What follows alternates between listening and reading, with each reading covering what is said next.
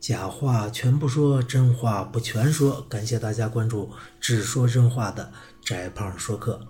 今天呢，翟胖想和大家聊聊情怀到底是个啥。翟胖看来，情怀其实就是死亡。为什么这么说呢？哎，我们要从两篇文章开始说。这就是《兰亭集序》和《前赤壁赋》。《兰亭集序》呢，这篇文章其实内容很简单，就是前两段吧。开始说，在兰亭那个地方进行了一个集会，王羲之去了，感到非常高兴。你看他是怎么写这个机会的啊？是日也，天朗气清，惠风和畅，仰观宇宙之大，俯察品类之盛，所以游目骋怀，足以集视听之娱，兴可乐也。哎，这个时候他是很高兴的。但是王羲之这个人呢？就是个败兴的人啊，人家都这么高兴，他一开始也很高兴，但是忽然之间他又感到了悲痛，啊，这个痛惜，然后到了文章最末就不是痛惜了，他替全世界所有的人都感到了悲哀，这是怎么回事呢？哎，他说：“夫人之相与，俯仰一世，或取诸怀抱，无言一世之内，或因寄所托，放浪形骸之外。”这个时候他就感觉到痛了，为什么呢？他说：“人这一辈子呀，俯仰一世，你怎么活着呢？有的是取诸怀抱，就在自己的内心之内达到一种完满，所以勿言一世之内，就在一个屋子里边，哎，自己去想一些事情，他就可以活得很好。但有的人呢，是因寄所托，放浪形骸之外啊。你像有的人就喜欢登山，是吧？还有的人喜欢旅游。”他喜欢出去看一看，看看这个世界，世界太大了。但是无论你是怎么样的这种人生呢，况修短随化，终期于尽。我们所有的人却只能活那么非常非常短暂的一个时间，我们总有要死掉的那一天。而且这个问题是我们古人和今人和未来的人。暂时翟胖看到的未来都解决不了的，所以王羲之在美景天朗气清、惠风和畅之下，哎，居然感到了悲情。这个呀，其实和我们的生活经验也是很相关的。翟胖就有个经验，就是经常在人多聚会的时候，莫名其妙悲从中来，这个感觉到一丝说不出来的那种快。但是当翟胖读完《兰亭集序》的时候，就知道我终于明白我为什么悲哀了，因为盛景不常在呀。无论现在多么繁华，过眼全是云烟呐。同样，也有一篇文章，也是这么一个败兴的文章，哪篇呢？就是《前赤壁赋》这篇文章啊，结构上其实和《兰亭集序》是一样的。呃，只不过情感不是很一样。一开始，先是清风徐来，水波不兴，举酒属客，送明月之事，各窈窕之章。少焉，月出于东山之上，徘徊于斗牛之间。白露横江，水光接天。纵一苇之所如，令万顷之茫然。这是个非常美丽的月下和朋友之间一唱一和啊！这种情景，在这个情景下，作者还看到月出于东山之上，徘徊于斗牛之间。哎呀，天是那么的美。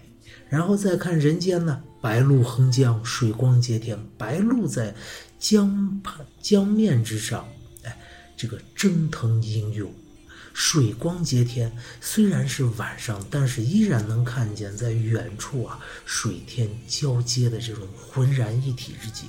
所以纵一苇之所如，如果这个时候我苏东坡，你给我一苇小船，哎，我凌万顷之茫然，我和我的朋友，我俩就凌万顷之茫然，就在这浩浩荡荡的水面之上，我俩从流飘荡，任意东西，多么美丽的景色！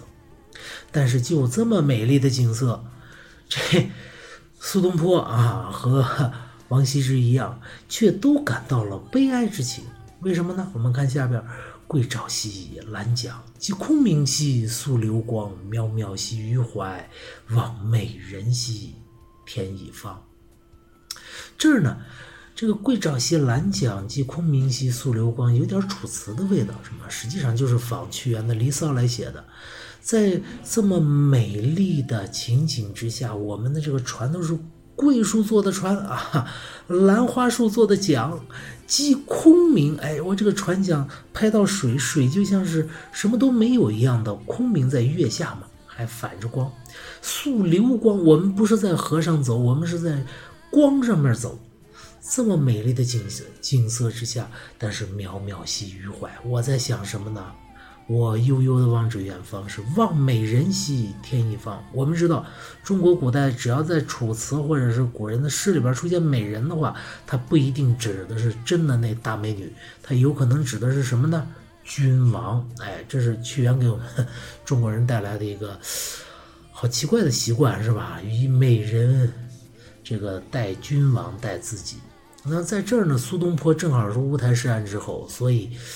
这么好的一个景色，但是却想起了自己被贬异乡。于是这个时候，客有吹洞箫者，以歌而和之，伴着人家的洞箫开始蹦擦擦，是吧？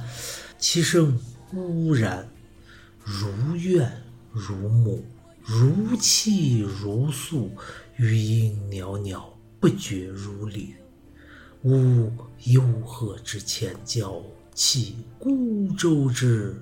离妇，这听到客人吹的洞箫了，也想到自己想到自己被贬的时候，听到客人吹洞箫，哎，自然悲从中来。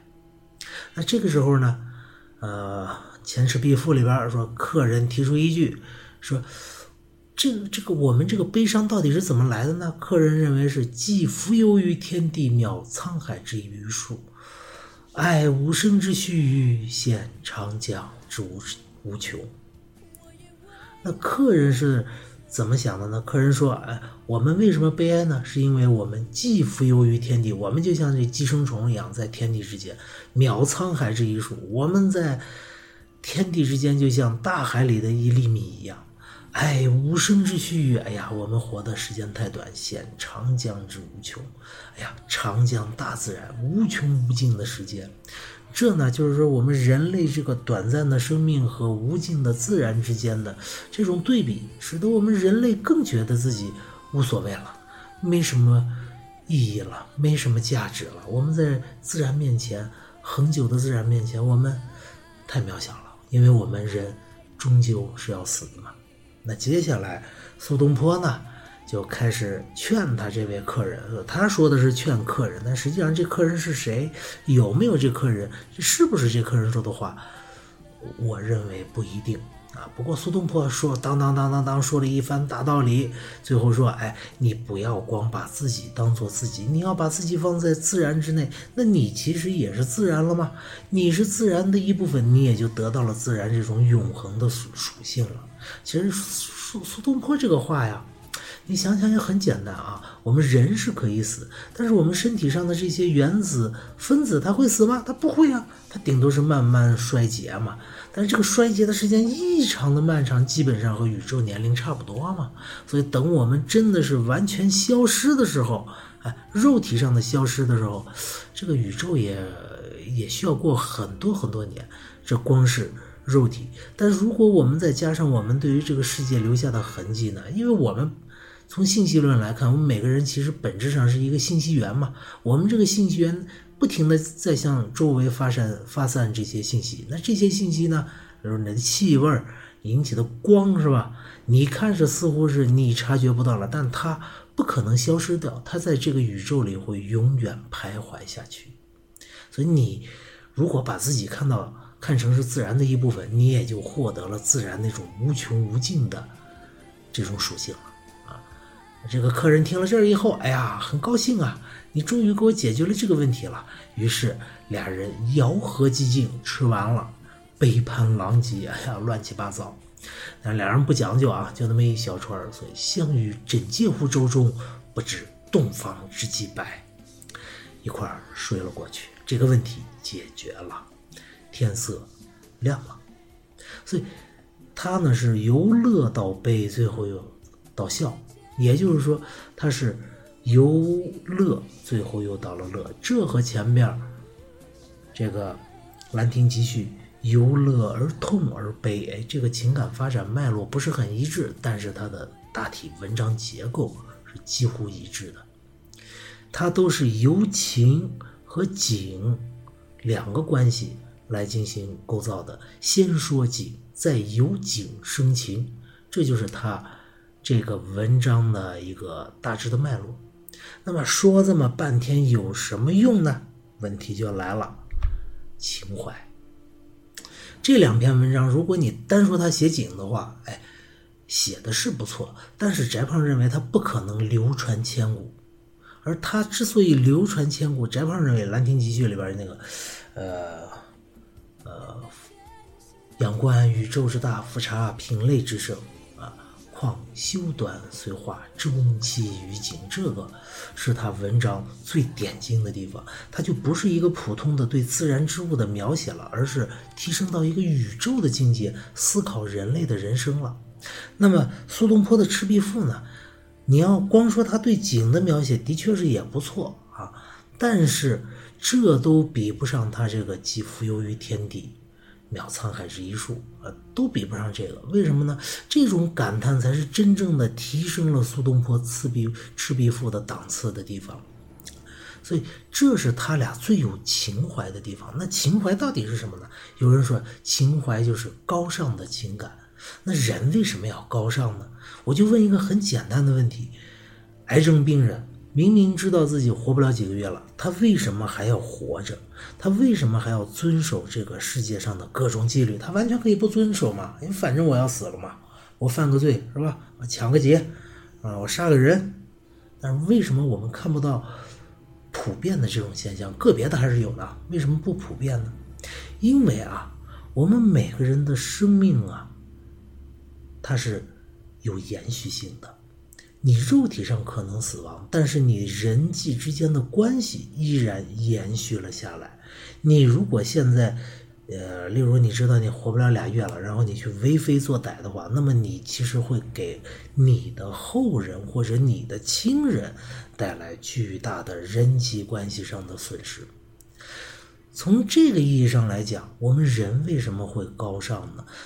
我们明明知道我们的生命这么短暂，但是我们还要去做一些所谓有意义的事情，对社会有意义的事情，就是因为我们每个人说到底，他并不是他自己，他是一种马克思的话，社会关系的总和。那么如果说到这儿呢，我们翻过来再想一想啊，那么人如果不死的话，我们还会这样吗？哎，这就不一定了，我们还会高尚吗？真不一定，为什么？如果你能不死的话，那么你所有的欲望，终究有一天都会得到满足的，是吧？你你自己想想，你缺钱，如果你不死，啊，你挣嘛，总有一天你会挣够那个数的嘛，因为你是不死的嘛。你哪怕一天挣一块钱，你挣个一百万，也就是一百万年，也就是这么几十万年嘛。那挣一百亿呢，那就是几百万年嘛。是。如果你恒定的每天一块钱不变的情况下，你终究是会得到满足的，而且你的所有的情感都会消失。为什么呢？其实也很简单，人为什么会有情感？是因为我们人与人要相处，这种相处交流其实才是我们情感的基础。否则，小孩为什么要哭啊？小孩的哭不是别的，是要召唤他的亲人过来或者同类过来帮他的，否则他不需要哭。那人为什么会感到悲伤呢？那很简单，在比较之中，我们才会感到悲伤。如果这个世界上只剩你一个人，你是不会感到悲伤的。而且，如果你不会死的话，你也不会感到悲伤或喜悦。为什么？因为所有的事情，你见第一遍的时候可能有点悲伤，但是在你面前生生死死一百万年，啊，咱们不说一百万年，一千年，你算算。如果中国一千年以前是什么时候？是宋代呀！你要经历多少事情？所有的事情你全经历过，你还会产生任何情感吗？你你你你你所有的事情都见过了，你没必要和别人去进行那么那么深的交流了，因为你知道，你和他说什么，他都会死的，你不会死，很简单。你和他说这些，他不会理解的，所以你的情感也会消失，因为你对人的交流就已经没有欲望了。那么你还会有你自己的这种延续吗？我个人认为你也没有什么延续性了。为什么？因为你所有的欲望都会满足，所有的情感都会消失，那就是一个完整的世界了，好不好？那你，你还需要在外部世界有任何的延续吗？是吧？你所有的事情都可以自己干了，你连孩子什么都可以不生了，是吧？或者你可以把地球改造成你的后宫嘛？因为你不死嘛，你可以生满全地球嘛。这就是说什么呢？我们人为什么会有情怀？是因为我们会死亡，我们才会有这些高尚的情感，我们才会有各种各样的欲望。正是因为死亡带给了我们情感和欲望，才使得我们知道什么叫高尚，才使得我们有了情怀。所以，在这个意义上，翟胖认为，情怀其实就和死亡是一致的。而这前边《兰亭集序》与苏东坡的《赤壁赋》之所以美。并不是他写景有多美，而是他从景物之中看出了死亡，所以他就有了情怀，所以他就比较高尚，就更加的美。好了，这就今天的翟胖说课，再见。